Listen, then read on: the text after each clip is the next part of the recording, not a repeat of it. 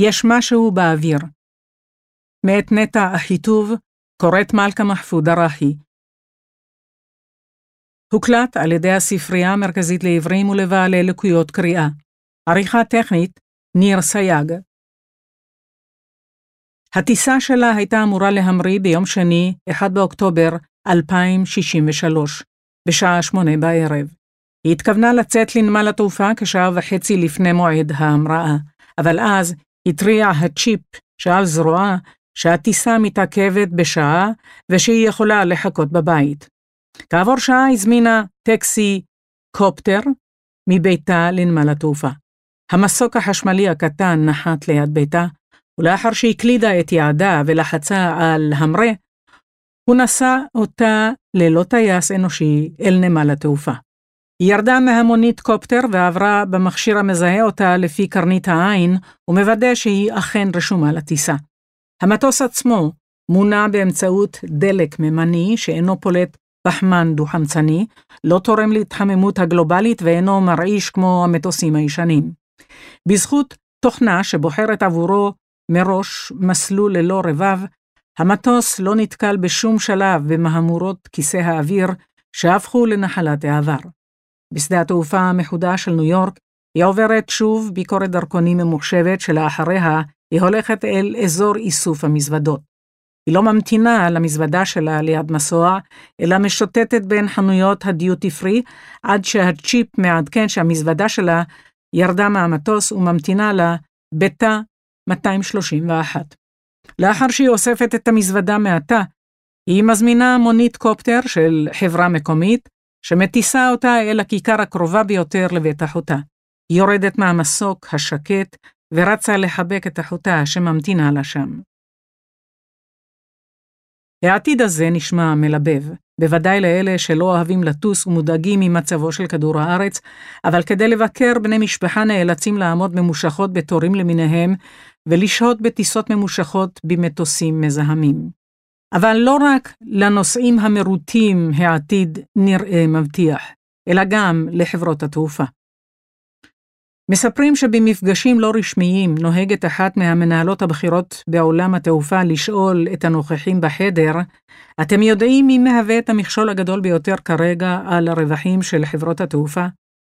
הנוכחים מנסים לדלות שמות של אנשים שעשויים לאיים על כלכלת התעופה. מישהו זורק, אילון מאסק, אחרת מציעה, נציבת בטיחות הטיסות? לא ולא, אומרת אותה המנהלת, זוהי גרטה טונברג, הנערה השוודית שהציתה תנועה סביבתית גלובלית של בני נוער, גרמה לכך שנוער האקלים משכנע את ההורים שלהם לטוס פחות ולהעדיף רכבות על פני מטוסים. למרות שזה לא הרושם שנוצר במהלך חודש אוגוסט בנתב"ג, אנשים רבים, בעיקר באירופה, בוחרים להפחית את מספר הטיסות שלהם מתוך דאגה לסביבה. גם רבים מהכנסים ומהפגישות העסקיות מתנהלים כיום בווידאו, במקום באופן פיזי כדי לחסוך פליטות פחמן. בוועידת האקלים של הארץ, לדוגמה, שתי הדוברות המרכזיות הסכימו להעניק הרצאה לבאי הוועידה, אבל ביקשו לעשות זאת בשיחת וידאו כדי לזהם כמה שפחות. בשוודיה קיים אפילו מונח שנקרא ביוש טיסה. פלייסקאם, שבו מי שמעדיף לטוס על פני לנסוע ברכבת, לדוגמה, עובר ביוש מטריד. ב-2019 דיווחה חברת הרכבות השוודית על עלייה של פי שניים ממספר נוסעי הרכבת מאשר השנה שקדמה לה, כשבמקביל חלה ירידה של 4% במספר האנשים בעשרת שדות התעופה הפרוסים ברחבי המדינה.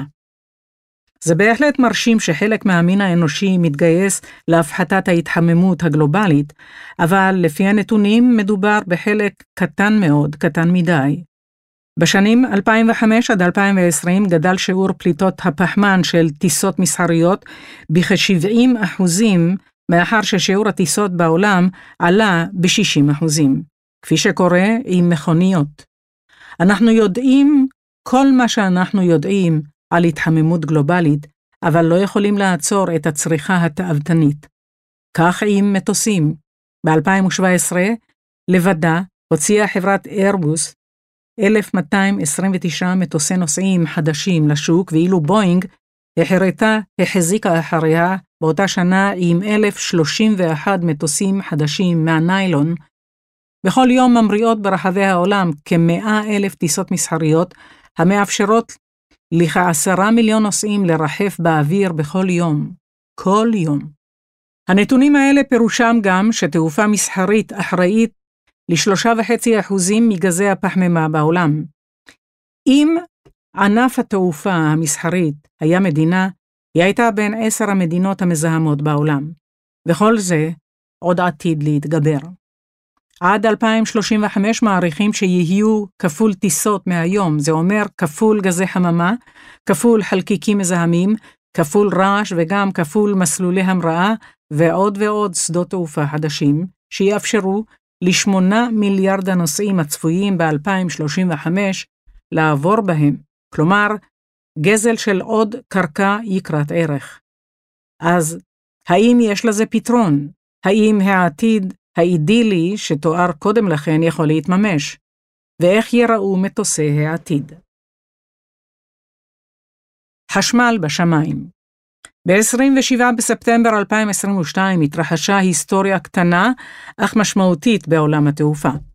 לפנות בוקר התכנסו כל עובדי חברת Eviation בשדה התעופה הבינלאומי גרנט קאונטי שבמדינת וושינגטון. השמש עמדה לזרוח והתרגשות ניכרה בקהל.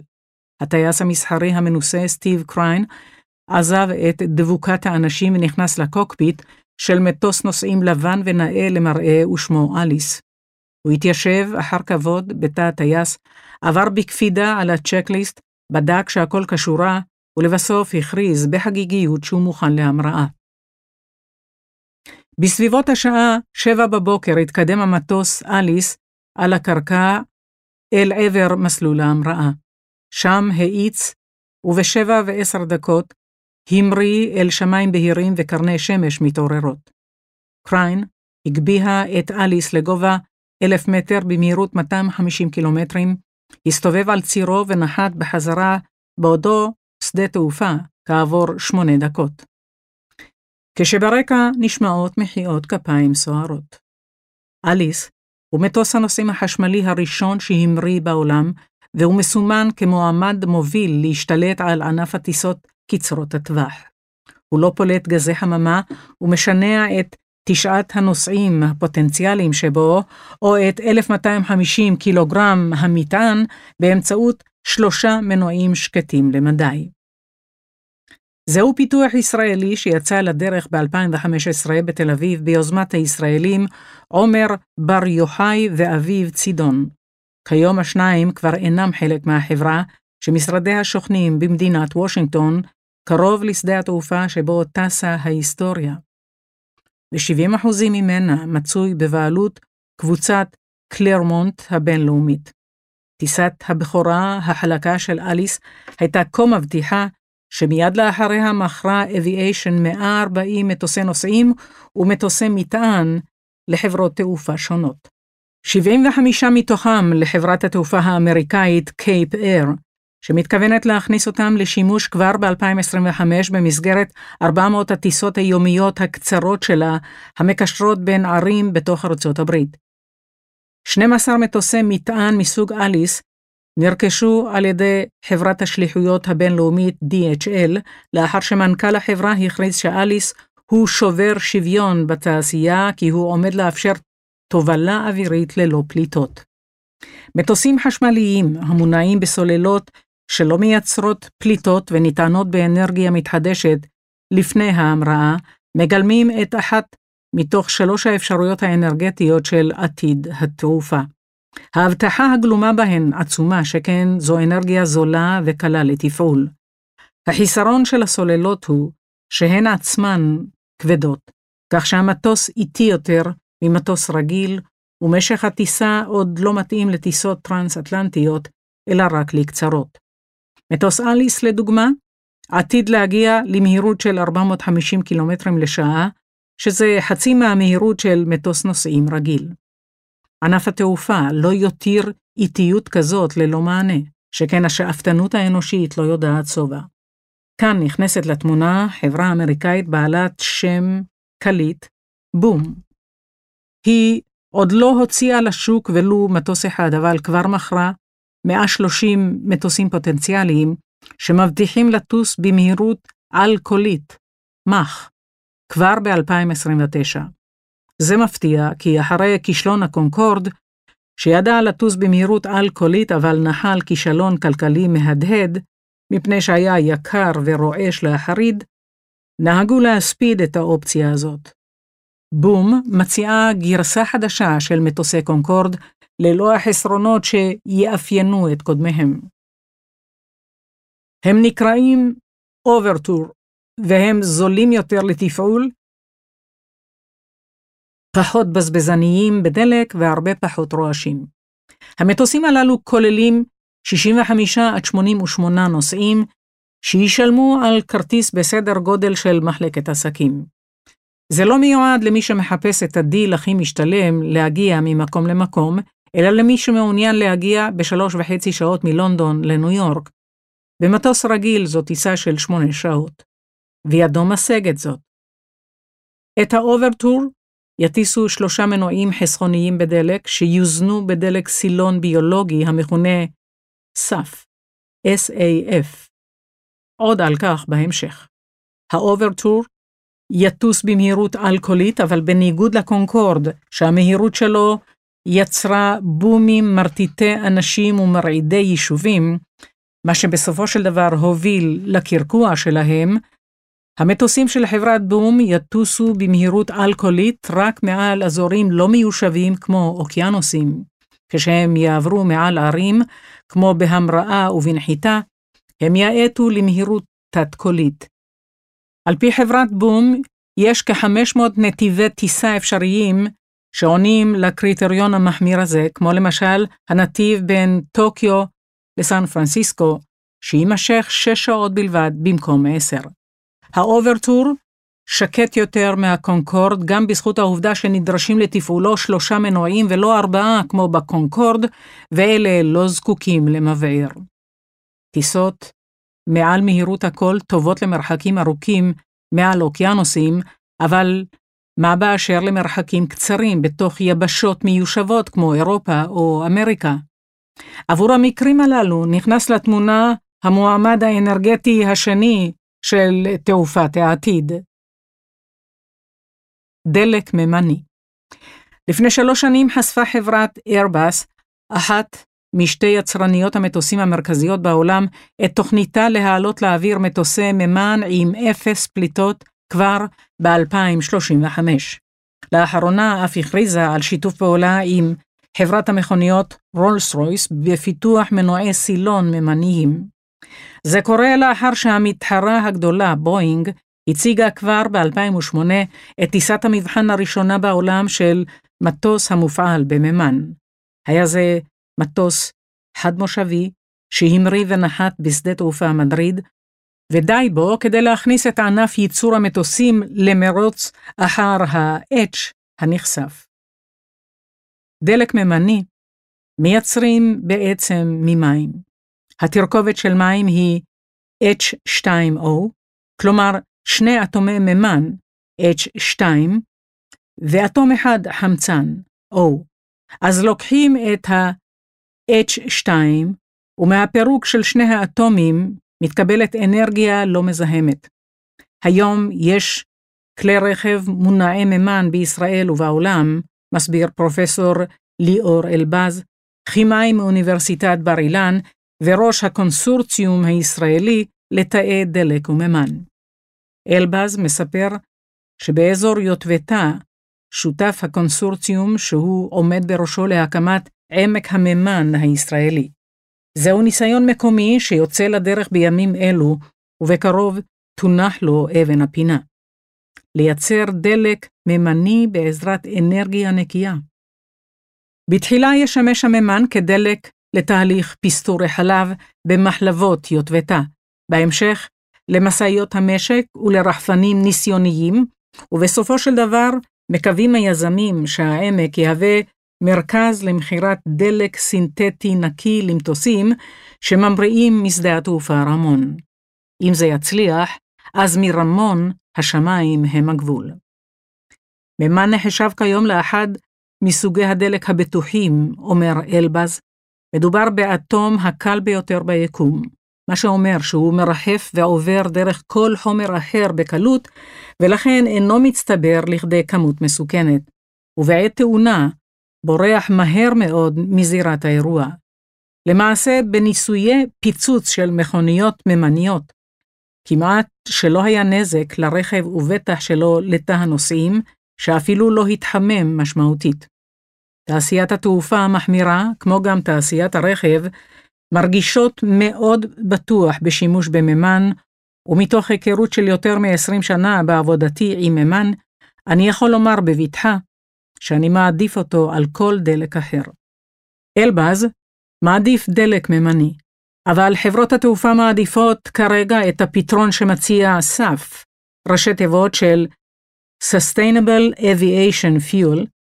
בשנה שעברה הטיסה חברת איירבאס למשך שלוש שעות מטוס נוסעים גדול בלי נוסעים בעזרת דלק ביולוגי שנוצר משמן בישול, ובכך הפחיתה את פליטות גזי החממה של אותה טיסה בכ-80 השילוב בין דלק ביולוגי, שאפשר לייצר מכל פסולת אורגנית באשר היא, שאריות מזון, ביוב, אצות, שבבי עץ וכן הלאה, לבין פחמן דו-חמצני שנשאב מהאוויר, מסומן כפתרון המרכזי בהווה.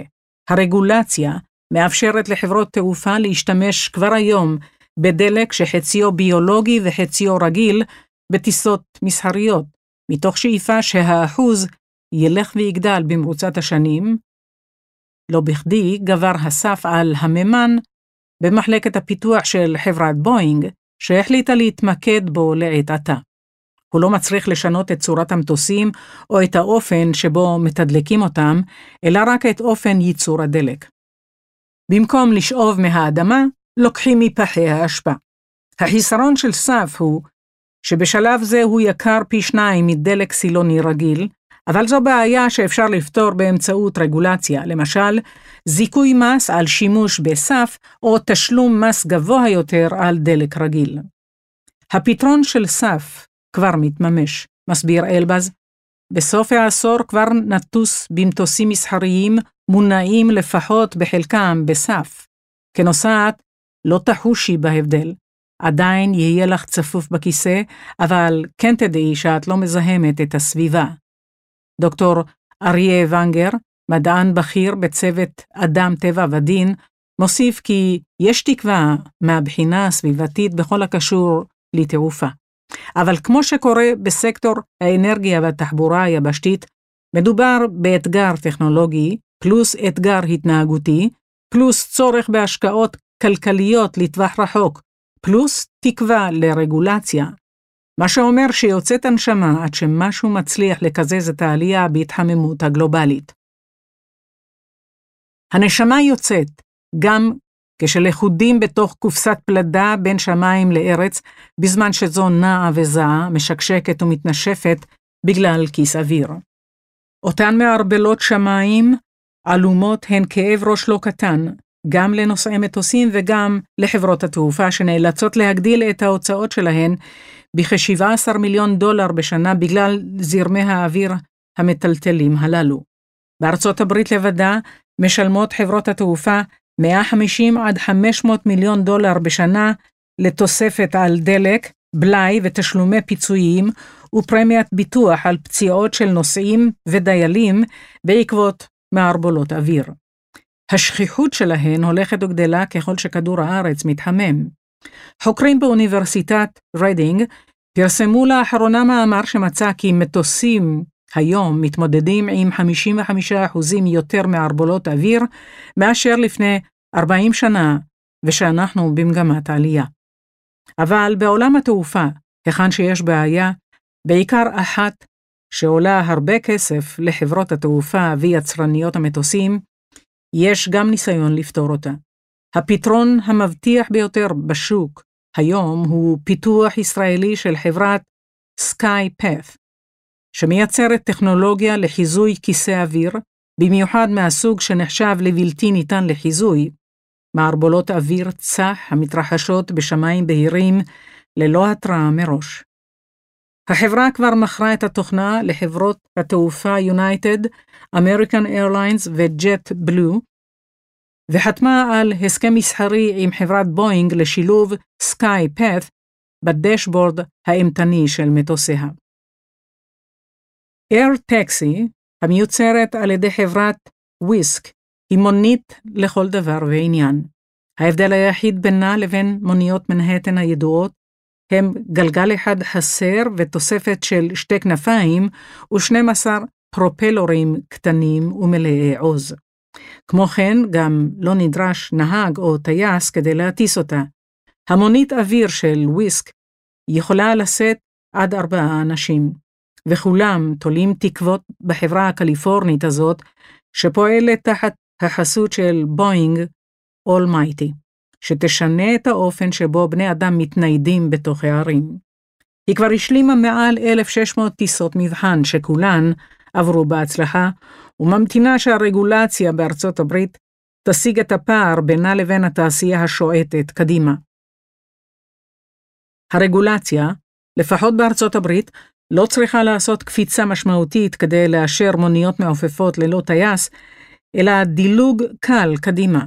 כבר היום, מי שנמצאים במנהטן ומעוניינים להגיע לאחד משדות התעופה של ניו יורק, יכולים לעשות זאת בטיסה של שמונה דקות בהליקופטר של חברת Uber תמורת 205 דולר. מונית עם ארבעה גלגלים עולה 100 דולר. כלומר, התשתית האורבנית לטיסות בין עירוניות קצרות כבר קיימת, רק צריך לעשות לה אדפטציה בהתאם לטכנולוגיה שהתקדמה. ואכן, בשבוע שעבר פרסם מנהל התעופה הפדרלי של ארצות הברית מסמך עם הצעדים הננקטים לפיתוח הרגולציה של מוניות אוויר. אפשר לברך על הקדמה הטכנולוגית של מוניות האוויר, אבל הן רועשות וגם פולטות הרבה גזי חממה. אנשי חברת ג'ובי, שמפתחים מוניות מעופפות עבור אובר, מודעים לשני החסרונות ומנסים לפתח מוניות חשמליות שקטות ולא מזהמות.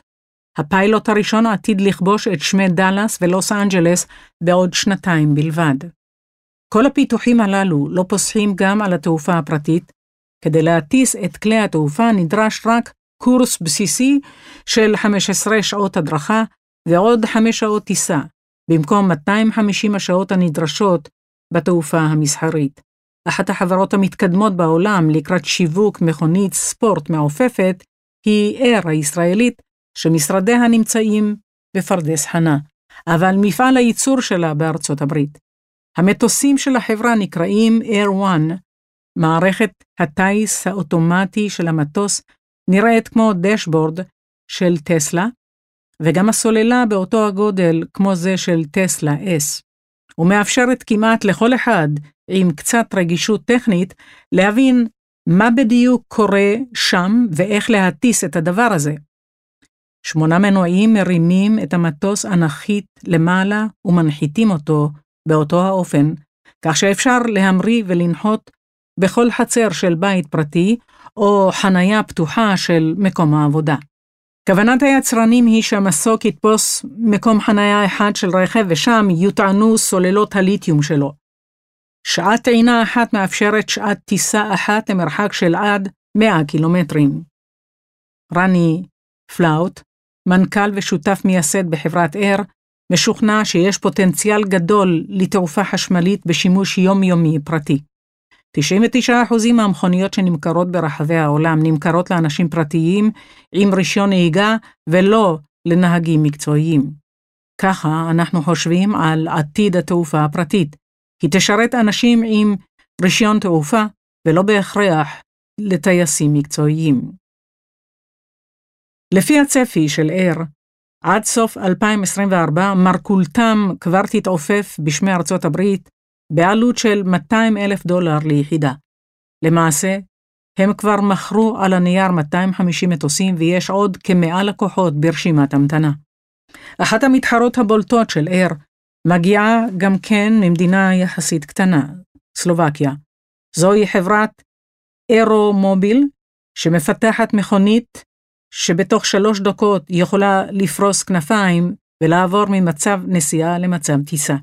המנועים שלה היברידיים, קצת חשמל וקצת דלק נוזלי, והיא מסוגלת להגיע לכ-200 קילומטר לשעה באוויר ול-160 קילומטרים לשעה ביבשה. המכונית המכונפת כבר יצאה לשוק בהזמנות מראש ועלותה נעה בין מיליון ו-200 אלף למיליון ו-600 אלף דולר ליחידה. ה prototype 3.0 אומנם התרסק במהלך טיסת מבחן, אבל בזכות מצנח בליסטי שמופעל אוטומטית כשהחיישן חש שמשהו לא בסדר, הנהג טייס יצא ללא פגע.